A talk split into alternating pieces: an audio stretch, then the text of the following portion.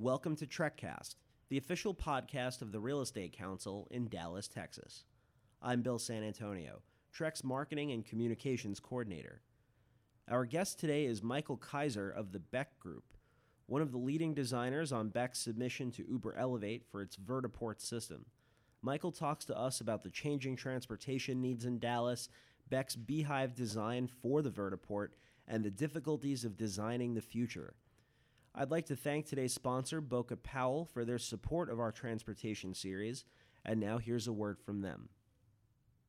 I'm Chris Barnes, a principal of BOKA Powell Architects in Dallas, and we've been working with Airbus and Helisum on a new facility in Grand Prairie. Our involvement with helicopters is important as we look for the future for Uber Elevate and the type of product that they're going to use. As the Dallas Fort Worth Metroplex grows and expands, transportation becomes a really key issue and an important factor. So, being able to move through the city via helicopter or whatever mechanism it is becomes very important. BOKA Powell is moving people and companies forward. To learn more, visit bokapowell.com. Big thanks to BOKA Powell for their sponsorship and support. Now, here's Michael Kaiser. Michael, your firm was um, among the companies that submitted uh, Vertiport designs uh, for Uber, uh, for Uber Elevate, right? Right. Um, what What was your role in that process? What What did that look like for you? Well, I'm a I'm the design director for the Dallas office, and so I tend to um, lead up projects like this, right? So we have a big team of designers uh, in the office, and so it's really about uh, getting the group together and starting to think about projects like this. So I tend to lead them, tend to start them, um, so it's heavily involved. Could you walk me through sort of what that process looked like Sure. for designing the Vertiport? Sure. Well, you know, the initial thing is when you get a request like this to do a project, you have to decide do we have the manpower available? Do we want to spend the time? Is this something worth pursuing? And for us, it was an easy yes.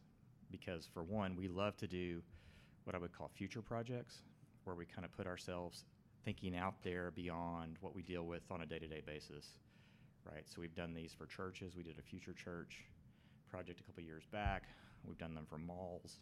So really, it's trying to just think about what are the technological changes that are coming, and how do we respond to them, right? How do we respond to them as architects? And then how do we help our clients respond to them? And so for us, this was great because, you know, th- you've been seeing a lot of this in the news. Um, it was a big deal last year when Uber did their first Elevate Summit here in Dallas and picked Dallas as a test city. So that got a lot of pub locally and and so we had heard about it, knew about it, knew that it was on the horizon, and so when we got this opportunity, we jumped on it.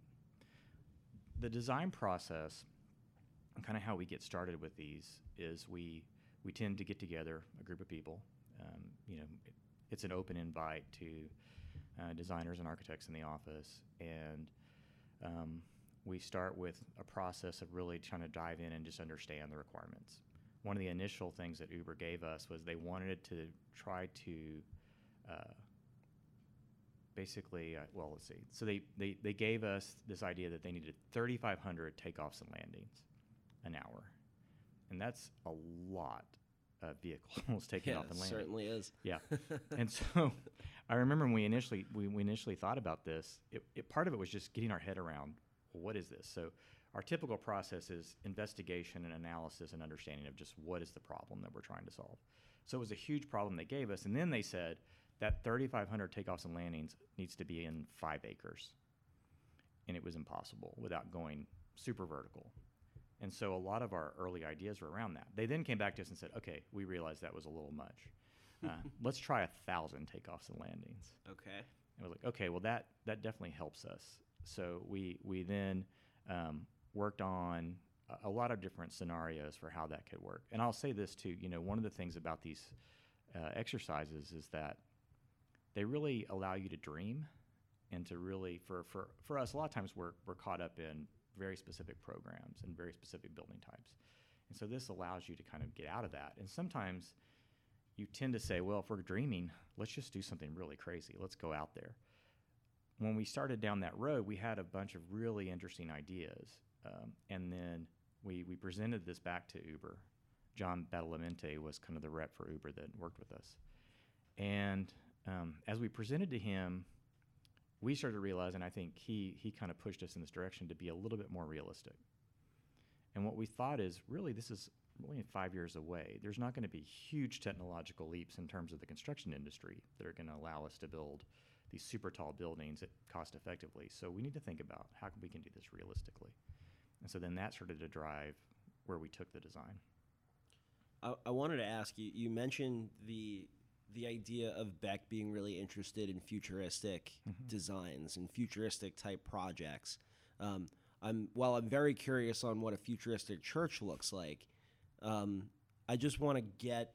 I'm I'm very curious about the um, sort of the push in that direction for you guys. What what is it about designing things with that sense of the future? Like what what do you mean by by futuristic when you say that? Is it is it along the lines of something that doesn't really exist in our world yet, like the vertiport? Right. Is that really what a project would have to be for you guys? To, Right. So what it is basically is looking at what are the technological changes that are going to drive change, right? What are the things that are coming down the pipe that that we need to be looking at? And you know, one of the things that we've been talking about a lot was even before Uber was automated vehicles. And what is that going to mean for parking? Because we've read, you know, there are several articles out there about this, and there are several studies and thoughts about it that says that we're not going to need as much parking. And so that's a big change because right now we spend, you know, 25% of a project is parking. 25% of the cost of a project is parking. Sure. So that's a pretty good chunk of money. And if you Yeah. can take that out and spend it just on the building itself and just on the program and not have to deal with that, then that's a huge change. And think about what that means for the city too. Because so much of our land right now take, is taken up by parking. And so we were already kind of thinking of these things and what those mean. And so when this came along, well, this is just taking that and saying, well, this could be an exponential change to it because now not only do we are we going to have automated vehicles and we don't need parking spaces? Well, now also we can kind of leapfrog the highways and get up in the air and create more point to point connections. So the the design that Beck had decided on was modeled after a beehive. Mhm. Um, what was that? What what went into that um, creative vision for for the project? Well, you know, as I was talking about this idea of investigation, we had to really understand how this was going to work as a skyport. So the the thing is, you have um, you have these eVTOLs that are taking off and landing, and they have to work right now because of the way the regulations are set in the FAA. They work like helicopters, and so helicopters are driven by a lot of regulations, and so the FATO is really that area where the the helicopter or the eVTOL will take off and land. And then the FATOs and the landing pads themselves are typically circular or square. And so what we started to say is we really wanted it to be circular because the idea is if these craft are landing, they have to land and then they have to move to a charging station. And if they can move omnidirectional, then that's a, a better way to put a lot of these closer together. And so omnidirectional means r- round, and then we started thinking, well, it's really a hexagon would be a great geometry for this because you can plug kind of geometrically hexagons next to each other, right, and begin to build on this. And then once we started looking at these in plan, we said this looks just like a beehive. And then it was like, well, the beehive, you think about it, is is a very industrious, Yeah. uh, yeah, thing that uh, you have all these bees flying around, and it and the, the sound of them sounds like uh, what these eVTOLs are going to sound like. So there were just a lot of those. It was a, it was a great metaphor Oh, for us to use for it. Absolutely, and, Yeah. and it also has a beehive has that sort of vertical design already. Right. And there's a connotation with the word hive, right? And that's Yeah. why we started to say this is very much like a hive. Uh, these things are going to be coming in, landing. They have to sit there and charge uh, for a certain amount of time and then take off again. So, so what goes into, or rather, what what are some of the challenges associated with taking on that that sort of futuristic mindset, especially when you're creating something? I mean, it's one thing to design a futuristic-looking church. Mm-hmm. We have a basis for comparison of what a church looks like, but for something like a vertiport, I mean, it's it could be a very broad definition. Uh, certainly, one of those eye of the beholder kind of deals. Sure. So, what what are some of the challenges associated with taking on a futuristic mindset with something that doesn't even exist. I mean, there's got to be some sort of. It, it seems like a, a, sort of science fiction It is. element Sure. to it as well. Yeah, there's a big part of that. I think what you have to do is you have to say we've got to find what are the rules going to be that we're going to work within. And one of the great things about working with Uber is they've been doing a lot of thinking about this, so they had a lot of those kind of rules already in place, right? Uh-huh. Like they told us that these have to be able to recharge within a seven-minute time window. The batteries themselves are going to last for a 60-mile flight. And so they kind of gave us a lot of that information already to work within. And so that's typically what we do with any kind of client. We're given us or help them work through a program to get to how big is the building, how many spaces do you need, how does it work, you know, all those things. And then the great thing is then a lot of times that kind of utility, that function, then begins to drive the aesthetics. Sometimes it just kind of works incidentally, like the beehive itself. It worked, you know, it was very it worked very well for how the, the, the heliport wanted to work, and then it kind of lended itself towards helping us visualize what the architecture could look like. So as as the vertiport, um, you know, becomes as it's as it's implemented, um, and as it becomes more widespread, how how do you think its implementation will affect you know traditional land use planning and certainly um, you know things like construction and, and infrastructure? Well, that's to us the, the most fascinating question. Sure.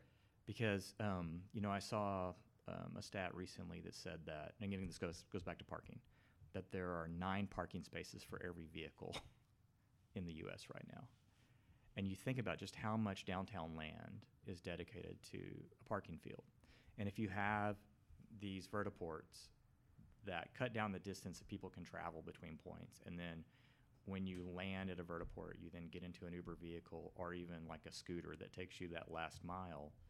You have no, you no longer have a need for parking, and that could be very transformative to to cities. All those parking fields or parking lots could turn into parks or workforce housing. There's so many things that you could then do with that land, much more valuable uses. The other thing that's interesting for us too is we were thinking about um, what happens when now I can cover these distances much quicker? And then started to make me think about you think about this area and just how we've grown and just we keep moving further and further north. Pretty soon we're going to annex oklahoma right? Because we're just uh, we're getting so big.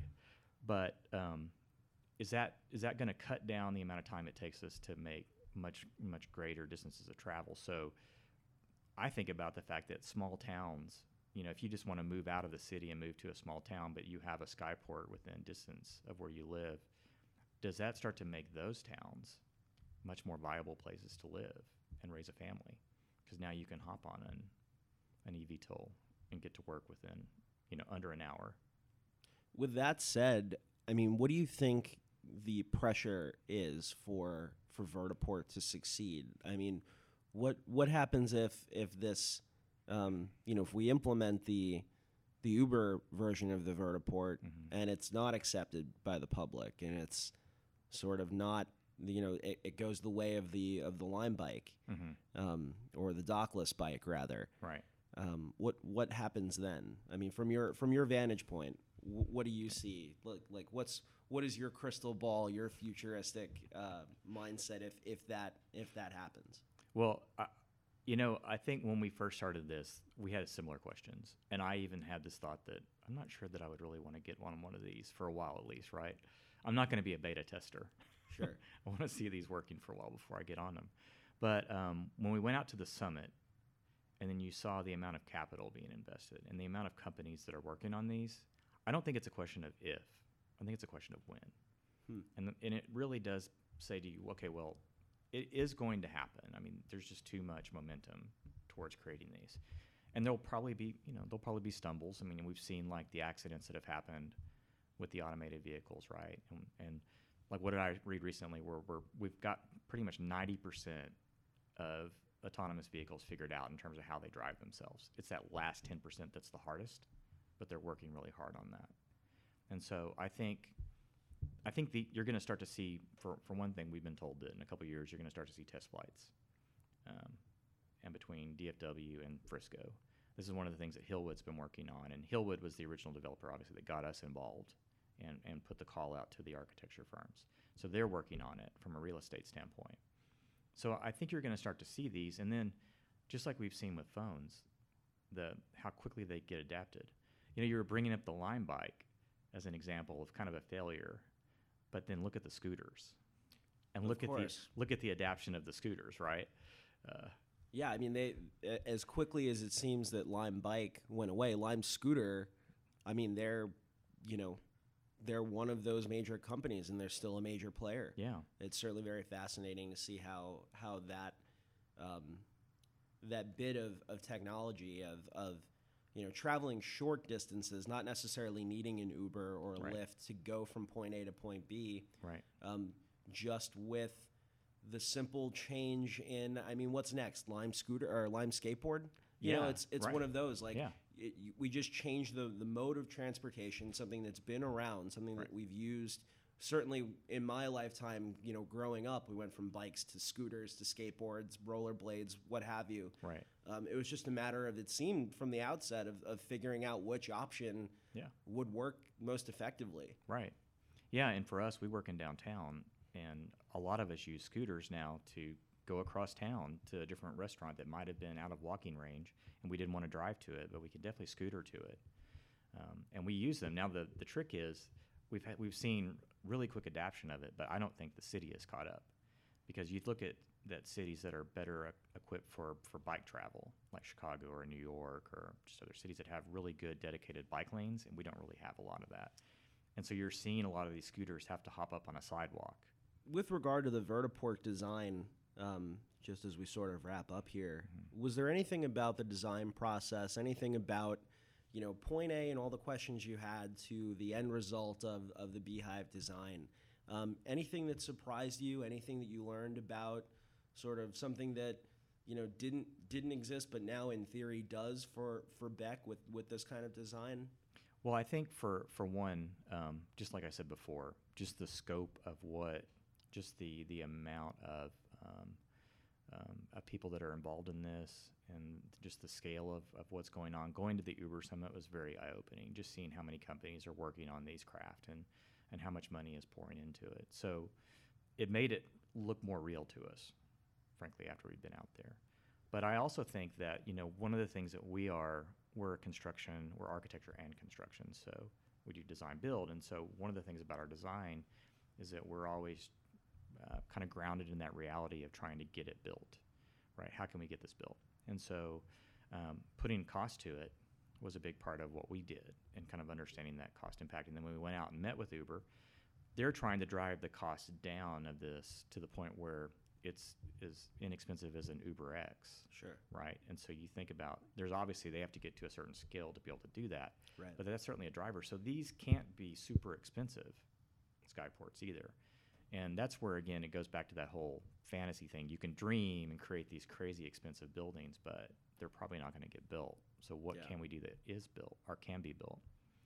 And so that's where we started to think, you know, even the one that we designed, I think, is probably too expensive. And so we're going to have to work to how do we how do we drive the cost down as we become these become more real.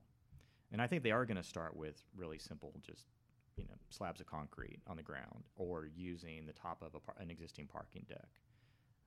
Those can be much more cost-effective ways to start these. But then at some point, you will see ones like we design, maybe popping up in a neighborhood just outside of downtown. So where they're within a say five minute drive of the city itself, but you come in and land there, and so then your total travel time is still pretty short if you're going a fairly good distance. Thanks so much to Michael Kaiser of the Beck Group and BOKA Powell for sponsoring today's show. Just a reminder please subscribe to TrekCast over on iTunes and follow us on social media at The Real Estate Council on Facebook and at TREC Dallas on Twitter and Instagram. Once again, I'm Bill San Antonio. We'll see you next time.